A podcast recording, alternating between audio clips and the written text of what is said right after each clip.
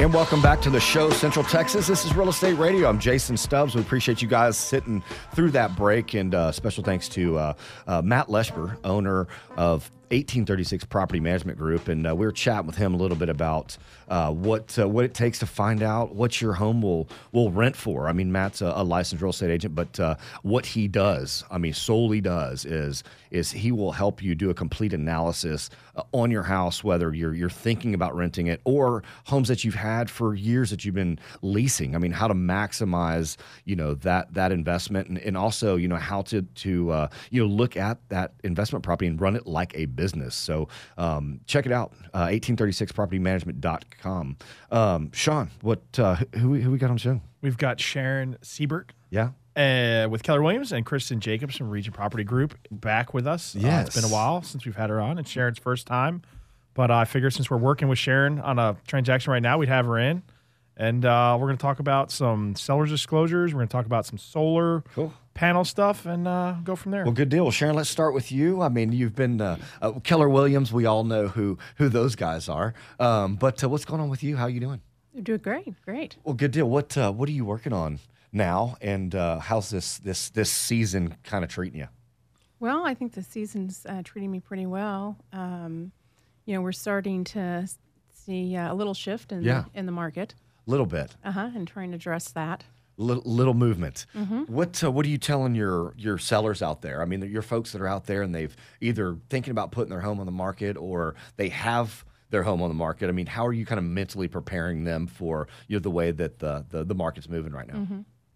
Well, first of all, um, trying to show them um, what similar properties of theirs uh, in the area have sold for and uh, what they can expect. Trying to uh, price it so it will sell, not overprice it, so we can get as many offers uh, right out of the ballpark as we can on the property. I think that's important. I mean, you've got a lot of folks that uh, we've we've got. I've got a buddy of mine right now, um, and you know he's he we, he's been on the market about three weeks, one showing, and he's not he's not really sure what's happening. Well, I kind of got in there a little bit, and we talked talked with his agent a little bit, and she's like, "Hey, um, I, here's kind of what I think," and it's just you know he he doesn't need the money. Number one, um, he's already moved and took his new job in Dallas. So his home's on the market. He's making mortgage payments. He just doesn't really care. So it's kind of priced higher than it should be. But if you're the folks out there and you want to sell your house, I mean, it's not what you think you can get as a homeowner. How do you have that conversation with with some of your clients that this price is a little too high and it's not going to sell? Well, I think it's a little easier to have uh, if you've got the uh, data to support it. If you can show the price reductions of similar homes Uh-huh. There in that go. neighborhood, Gotcha. uh, then they have the facts right there in Mm-hmm. front of them. And if they've seen a price reduction of 10, 15, 20,000 and it's been on the market for a certain number of days, uh, that's a strong indicator that they need to adjust that price if they want to sell. And you have to have a motivated seller. You got to have a motivated seller. You know, it's it just seems uh, you know, it, all the data in the world sometimes isn't enough. But if you're a motivated seller and you want to get this thing sold, you want to, you know, I mean, pro- you're paying property tax, you're paying principal, interest, taxes, insurance, all that stuff. Um, you know, month after month. I mean, if you want to get your home sold, you got to listen to data, and I think that's great. Is being able to show your your seller, hey, look, you know, these are the homes in the neighborhood.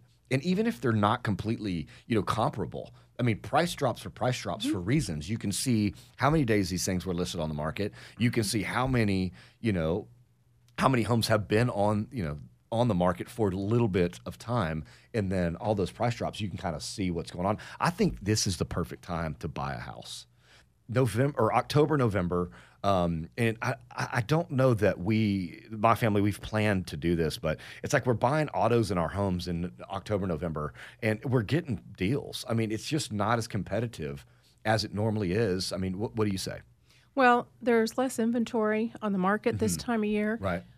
but there are definitely buyers out there. And uh, we were talking earlier about uh, both of us how busy we are with uh, with buyers. Yeah, definitely. And actually, um, if someone's thinking about listing their home now, it's the perfect time because there's not a lot of inventory, and we've Right. all got buyers. Without a doubt. And and you know, just people, it's just that mindset. It's that mindset of everybody shutting down for the holidays. I mean, don't be fooled. You know, don't be fooled by saying, look, you know, I want to list my home right now. See what I mean, just you can list now and and the the ability to get out there and get a deal on something because six, eight months ago, especially even in 2016, I mean, with all those multiple offers, I mean, there mm-hmm. was no inventory, tons of buyers, multiple offers all mm-hmm. over the place. And now you don't have to make a decision in 45 minutes you can actually leave that house and go check out a couple others. And the original house you looked at is not under contract. I mean, mm-hmm. it's less stressful. I think you've got a little bit more time as lenders. I mean, our pipelines aren't you know like they were in, in uh, June, July, and August. So we've got that extra time to make sure that we've got everything buttoned up. And what I can assure you from NRL Mortgage, you're not going to be waiting on us. So you know you can, um, you know, it, it's it, it's all of those things. But uh, you know, I just I don't know what it is. I mean, you know, people just I'm gonna hold out to the spring. I mean, what do you say to that person? It's like, well, I'm I'm going to hold and wait and, and list list uh, you know in, in March. Well, if you hold out, there's also going to be more inventory, and so you're going to have more competition. There's your competition.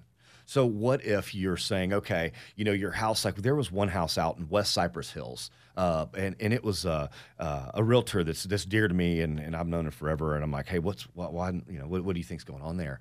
She's like, well, we've got four homes that are just about exactly the same.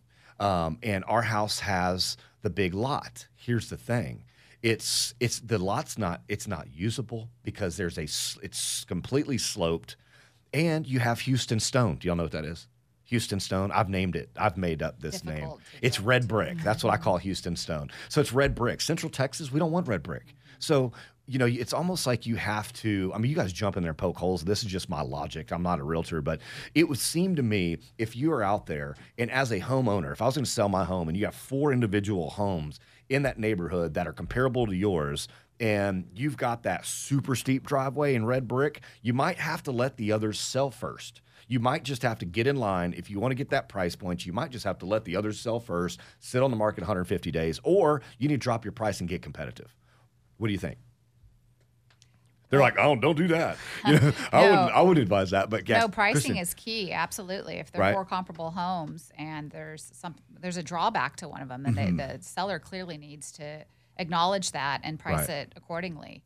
Uh, there has to be some sort of incentive to a buyer to Yes. choose some sort of house that has a drawback, or withdraw it from the market and put it back on maybe after. Exactly after after, after others have after sold. because you know as a- as an as an agent it, it has to be challenging for you guys to have these some of these conversations. You know you're sitting in these folks homes and, and you know this is probably before they depersonalize. So it's like they're this is their home. They got their kids running around their pictures everywhere. And to tell them that your house is not as good as that one down the street because you have red brick or you have that slope that you know you, you drop one grocery bag and you got to like go down three houses to get your groceries because they roll down the street. You know there's little bitty things that you as realtors know that these little tiny drawbacks are going to make you a little bit less competitive than the home that's listed across the streets that's just like yours. It's got to be hard sometimes for for you guys as agents to kind of have those conversations, you know, with with your sellers. What do you what do you do? Um, I actually often try to, to speak with the sellers uh, about what appraisers look for and how they add or detract value. Uh-huh. And uh, certainly, a lot that's not very functional is is going to have uh, lost value. But on paper, I mean, you know, on paper it's so comparable. But then when you walk in the backyard, you know, and I look out there, I'm like, we're not, we're not throwing the football back here. You know, it's, I mean, you, you'll fall down the hill and hit a cedar tree, and that's that's how this backyard was. I mean, it was it was a lot that had, you know, it, it was uh, a, a little bit of an open space, had a, a little bit of rock, and then cedars in the back, and you can just kind of visualize like a you know, like a nasty fall back there if you're trying to have fun. So, um, guys, you're just tuning in. This is Real Estate Radio. I'm joined by uh, my co-host, my partner, uh, NRL Mortgage Senior Loan Officer Sean Finnegan. Um, we've also got Kristen Jacobs with Re- Regent Property Group, um, and uh, we've got uh, Sharon Sieber with uh, Keller Williams. And we'll have more more to come here shortly. Um, we want to hear from you guys. If you're if you're out there and you're not sure if you need to if you want to sell your home or wait till the spring, if you've got questions, we want to hear from you. 512 640 9610. And Sean, real quick before the break, um, r- real quick, we've got folks out there that are refinancing. Can you just hop on that real quick and let us know who you're working with right now and what are they doing? the two main ones, like I said, we've got people fixing to retire in the next, you know, 12 to 24 months we're working with, and then uh, a few other folks that um, have two liens and they're and they're just trying to get them one consolidated down to one payment. I mean, that's kind of you know where we're at right now. and So what? I mean, what are the qualifications? I mean, a lot of folks out there are are buying homes that that uh, you know they're putting little down. So if you got a first and second lien, and which is first mortgage, second mortgage, you know how when, when can they expect or when should they start kind of poking around and seeing if a refinance is right for them? It's usually at least two years. Two years. So if it's been less than two years, you probably haven't had the appreciation. Uh, it's probably not going to make sense. More than two years is when you can start looking.